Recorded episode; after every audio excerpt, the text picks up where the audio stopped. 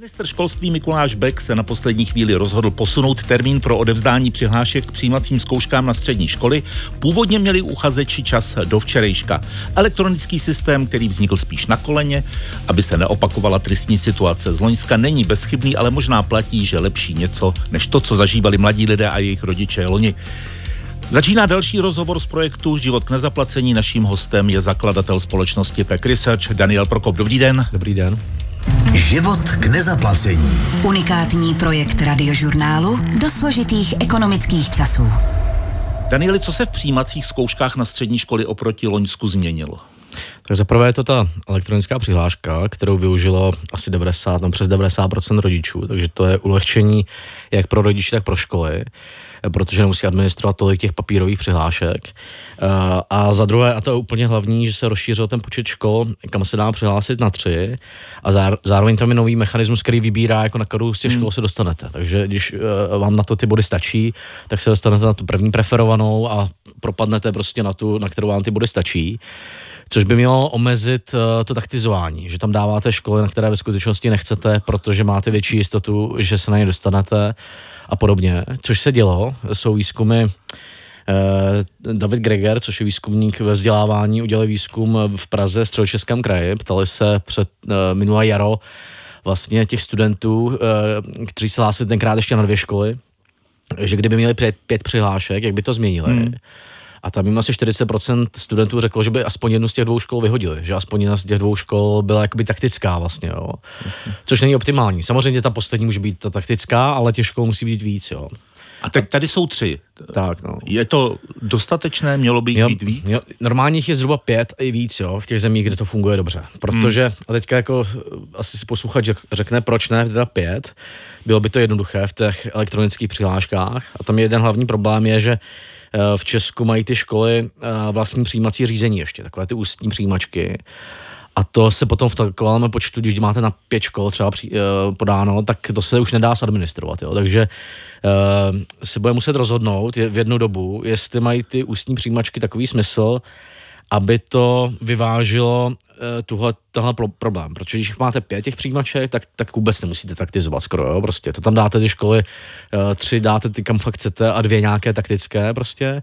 A mnohem líp to vybere ty uchazeče do těch škol, na které jakoby mají ty předpoklady. Ale musí se ty ústní přijímačky dneska slouží k tomu, že jakoby dělají profil toho absolventa trošku, jo, že matematická škola je má na matematiku a podobně. Tak by se museli něčím nahradit, nějakým jako lepším dnem otevřených dveří a podobně. Jako. Jakou roli v těch testech hraje příprava? Tak, jako obvykle v Česku o tom nevíme vůbec nic. Jako. Není žádná analýza, která by to zkoumala, ale dobře to je prozkoumáno. Teďka myslím, to bude vznikat ta analýza teda, ale dobře to je prozkoumáno v Americe. Tam jsou testy, jmenují se ACT a SAT, jsou to testy, kde zkoumají právě efekt té přípravy. A vlastně zjistili, že v té Americe ta příprava zas tak zásadní roli nehraje. Jako hraje roli, ale pomůže v těch testech, když to vezme na nějakou 100-bodovou škálu, tak třeba o 2 body v průměru těm studentům. Jo. Hodně závisí na tom, jak je dobrá ta příprava, jak je intenzivní. S nějakým jakoby učitelem je to výrazně lepší než nějaký rychlý online kurz. Nicméně v té Americe ty testy jsou spíš podobné těm testům těch obecných předpokladů, jo? Že to není o nějaké znalosti, že znáte nějakou jako básnickou figuru nebo větný rozbor. Jo? Myslím si, že když ty testy CERMATu jsou tak někde na pomezí těch znalostních a těch obecných předpokladů, tak tam ta příprava bude hrát větší roli, protože tam jako opravdu poznáte, co za typy úloh tam je z té minulosti. A bude dobré vědět, co je to oxymoron. Třeba. Co je to, oxymoron ještě... To bych dal dohromady já teďka, ale tam jsou horší věci z těch jako básnických figur občas, jo. Takže tam ta příprava, já se bojím, hraje větší roli. A ten výzkum Davida Gregera ukázal, že třeba v Praze za ní průměrně ty žáci nebo jejich rodiny dají 15 000 nebo 14 000 korun za placenou přípravu, což je relativně dost, jako někdo za ní těch horních 10% za to dává i 30 000 korun navíc, jo. Což samozřejmě omezuje, jakoby, to nemá každý, jo, ani v té Praze, natož těch chudších krajích. Jaká je ekonomická situace domácností, to bude téma další části našeho rozhovoru s Danielem Prokopem. Rozhovor na okamžik přerušíme, protože je tady mimořádná zpráva. Policie hledá 12-letou Duong Thao Nhi z Jesenice u Prahy. Dívka předevčírem nedorazila do školy v Praze 4 ani zpátky domů. Podle policie v době odchodu z domu nebyla v dobrém psychickém stavu po neshodách v rodině. Dívka je hubená, asi 160 cm vysoká, má středně dlouhé hnědočerné vlasy a černé oči. Na sobě měla mít džíny, volnější mikinu a bílé botasky. Ráda se pohybuje v Praze po obchodních centrech, hlavně na Chodově. Policie ale nevylučuje ani možnost, že odcestovala do Německa za příbuznými. Pohřešovaná mluví česky a vietnamsky. Její fotografii najdete už teď na serveru i rozhlas. Pokud máte o pohřešované Duong Thao Nhi jakoukoliv informaci, volejte na linku 158. Předznamenejme, že od doby, kdy pandemie onemocněním COVID-19 byla na vzestupu, sbírá společnost PAQ Research data na početném vzorku domácností, tak vlastně vznikl i společný projekt s Českým rozhlasem Život k nezaplacení. Dnes máme, Danieli, k dispozici další data, která do značné míry vypovídají o tom, kde jsme a co děláme. Situace domácností se podle vašich dat zatím zlepšuje spíš jen velmi pomalu. Čím je to dáno? Tak nějaké zlepšení tam je, spíš takové jako dlouhodobé zlepšování od toho podzimu, kdy třeba poklesla trošku ta příjmová chudoba, zhruba 12% domácností. Teďka ty domácnosti z těch reportů svých výdajů a příjmů vychází, že ušetří v průměru asi 6 000, ale velká část, asi třetina, tam neušetří nic. Což je, jo, minulý rok to bylo 5500, takže tam je prostě nárůst toho, jak jsou schopni generovat nějaké být drobné úspory a podobně. Takže je tam drobné zlepšování, nicméně zhruba tak, kdyby to takhle trvalo dál, tak to bude trvat roky, než se dostanou do stavu, který byl třeba před covidem nebo před rokem 2021. No a teďka tam vidíme dva trendy. Jednak valorizace byla relativně pomalá. Takže nízký nárůst příjmu seniorů. Tak, to je 360 korun dostali vlastně každý senior. Ty mzdy trochu narostly, ale to snížilo zvýšení daní, protože narostla nemocenská, zrušily se některé slevy a podobně. Takže ty čisté příjmy zaměstnanců taky zatím nenarostly moc. Možná vzrostly některé výdaje? Ty výdaje... Aspoň v těch našich datech, v těch reportovaných, už tolik nezrostly výdaje za bydlení a potraviny, spíš ty další, jakoby ty spotřební kolem toho. Takže tak nějak jakoby se ty trendy zatím vyrovnávají. A je tam mírné zlepšování, prostě, jo, které ale v tomhle tempu by trvalo hodně dlouhou dobu, zejména pro ty nízkopříjmové zaměstnance, než by se dostali do té kondice před 2 lety. Jo. Ono je tam taky klíčové, kdy snad definitivně vymizí obavy z inflace. Tak to je jako velký trend, který je vidět, že dneska to za velkou hrozbu považuje v tom výzkumu nějakých 58% lidí a byly to i 3/4, jo, v té době vrcholící inflace, tam je vidět velký pokles, jo. Což může vést k tomu, že část těch domácností přestane šetřit, připravovat se na tu inflaci, což pomůže ekonomice. Jo, to může být pomoc jako ta spotřeba. Ale nicméně je tam pořád velká část domácností, která šetří ne kvůli tam obavám, ale kvůli tomu, že musí prostě, jo, redukovat tu spotřebu. Šetří na jídle, na jídle a podobně. A to by ten stát, jak to říkám často, měl zohledňovat trošku v těch struktuře třeba daňových změn a podobně, aby pomohli těm té spodní třetině zaměstnanců. To jsou vlastně domácnosti, které pak zůstávají na nule v tom měsíčním rozpočtu. Tak, zhruba 35% domácností vlastně neušetří nic z toho měsíčního rozpočtu, ale ty vysokopříjmoví, těch hodně 20%, ti ušetří v průměru 15 000 měsíčně, jo. Takže ta situace se hodně liší mezi těmi domácnostmi. Nejde to hodit do jednoho pytle, že by všichni na tom byli špatně nebo všichni dobře. Potom ty perspektivy, každý na to koukáme z toho vlastního pohledu a třeba podceňujeme ty problémy těch ostatních, no, občas. Jaké to má řešení? Přes dávky? Teďka bude nová dávek, reforma, kde my k tomu vydáme studii, která ukazuje, že ona pomůže těm chudším pracujícím, ta nová dávek, jo? Protože bonifikuje tu práci v tom dávkovém systému, takže pokud berou třeba přídavek na děti nebo na bydlení, tak jim ještě přibude jaký bonus za to, jaký pracovní bonus, takže to pomůže těm chudším pracujícím. To je krok, který pomůže od roku 2025. No a potom jsou tam věci v daních, že jo, třeba jako taková drobnost, ale nespravedlnost, nízkopříjmoví lidé pracující, které mají třeba částečné úvazky, tak oni nevyčerpají všechny slevy na daních. a navíc u daní zaměstnanců jsou minima zdravotního pojištění, které taky, když máte částečný úvazek, s nižším mzdou platíte vlastně větší procento díky tomu. No a oni nečerpají třeba slevu na poplatníka. Tak, nevyčerpají celou slevu na poplatníka. Nevyčerpají celou slevu na manželku nepracující. Teďka se omezuje, ale prostě ti nízkopříjmoví nemusí vyčerpat. To nepřechází do toho daňového bonusu? Tak, ona na rozdíl od těch dětí, od slevy na děti nepřechází do bonusu, takže když vám vynuluje daně, tak vlastně o to přijdete, o kus té slevy.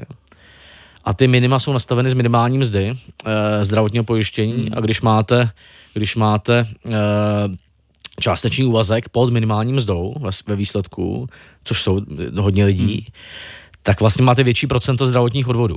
A tyhle ty věci prostě vybírají zbytečně jednotky miliard od těch nejméně příjmových zaměstnanců. Jo. Kdyby se zrušili, tak to hodně pomůže. Kolik by to stálo, kdyby se zrušili? My to teďka počítáme, budeme to vydávat příští týden pravděpodobně. Jsou to jednotky miliard, jo, zhruba kolem 3, ale pointa je, že to jsou peníze, z kterých by hodně vydělal ten spodní desetina zaměstnanců, což by hodně pomohlo jak té spotřebě, tak těm sociálním problémům a podobně. A když to shrneme, tak jaké dopady má momentální ekonomický vývoj na domácnosti? Šetření a nárůst takových problémů, že když přijdu nečekané výdaje, tak je nejste schopen řešit. Jo? Takže to je taková nestabilita, která může vést k zadlužení u části domácností.